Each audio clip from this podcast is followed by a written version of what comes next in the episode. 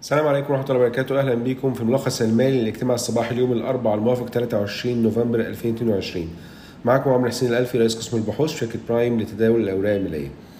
النهارده الخبر يمكن ال- بالنسبة لل macro بنتكلم على بورصة السلع المصرية أو ال Egyptian Mercantile Exchange ده الاسم الجديد بتاعها EMX هتبتدي يوم الأحد إن شاء الله ده حسب بيان من وزارة التموين. متوقع إن شاء الله إن ال- ال- البورصة الجديدة أو بورصة السلع هتبتدي تداول على آه، القمح وهيكون مرتين خلال الأسبوع. بداية التداول هتكون يوم الأحد القادم إن شاء الله حسب البيان.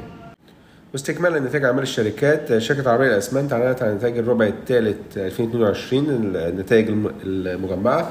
الأرباح في الربع الثالث لوحدها وصلت 143 مليون جنيه وده مقارنة بتقريبا يعني أرباح بسيطة جدا آه، كانت تتعدى الصفر آه، في العام الماضي. ارتفاع الأرباح يعني جه نتيجة ارتفاع الإيرادات اللي وصلت ل 1.3 من 10 مليار جنيه في الربع الثالث وده ارتفاع سنة على سنة 92% نتيجة ارتفاع آه، احجام البيع إذا كان احجام البيع الأسمنت والكلينكر. آه، ووصلت ل 3.5 مليون طن زيادة سنة على سنة 55% في حين إن الأسعار ارتفعت هي الأخرى لوصلت ل 930 جنيه للطن ارتفاع سنة على سنة 35% آم، الجدير بالذكر إن أرباح الربع الثالث لوحدها بتمثل 55% من أرباح التسع شهور كاملة. برضو في أخبار أخرى آه، شركة بلتون أعلنت عن نتائج اعمالها للربع الثالث 2022 والخسائر بتاعتها وصلت ل 34 مليون جنيه في الربع الثالث مقارنة بأرباح 2 مليون فقط السنة الماضية.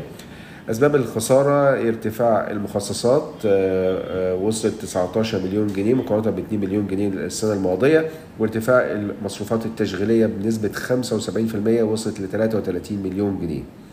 في حين إن الإيرادات التشغيلية انخفضت ب 27% وفي خبر آه، مجلس إدارة شركة بلتون وافق على ال- ال- المال المدفوع برقم 10 مليار جنيه عشان يوصل أو يرتفع من 926 مليون جنيه ل 10.9 مليار جنيه.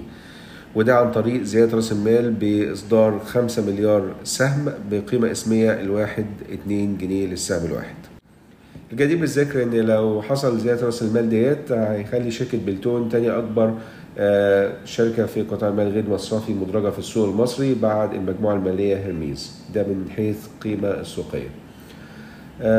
CIB أعلن بالأمس إن آه، سيد هشام عز العرب آه، الرئيس الرئيس مجلس الاداره السابق للبنك هي هي هينضم لمجلس إدارة البنك كعضو مجلس إدارة آه، غير تنفيذي وتم الموافقة عليه من البنك المركزي.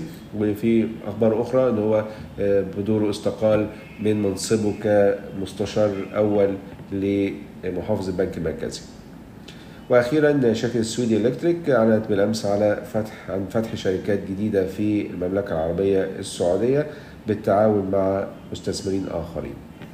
دي كانت أهم الأخبار النهارده شكرا لكم والسلام عليكم ورحمة الله وبركاته.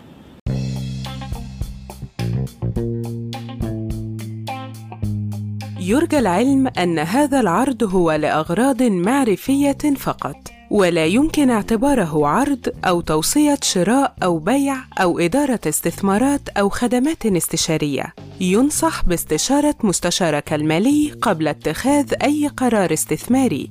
الأداء التاريخي ليس مؤشرًا يعتمد عليه لتحديد الأداء في المستقبل.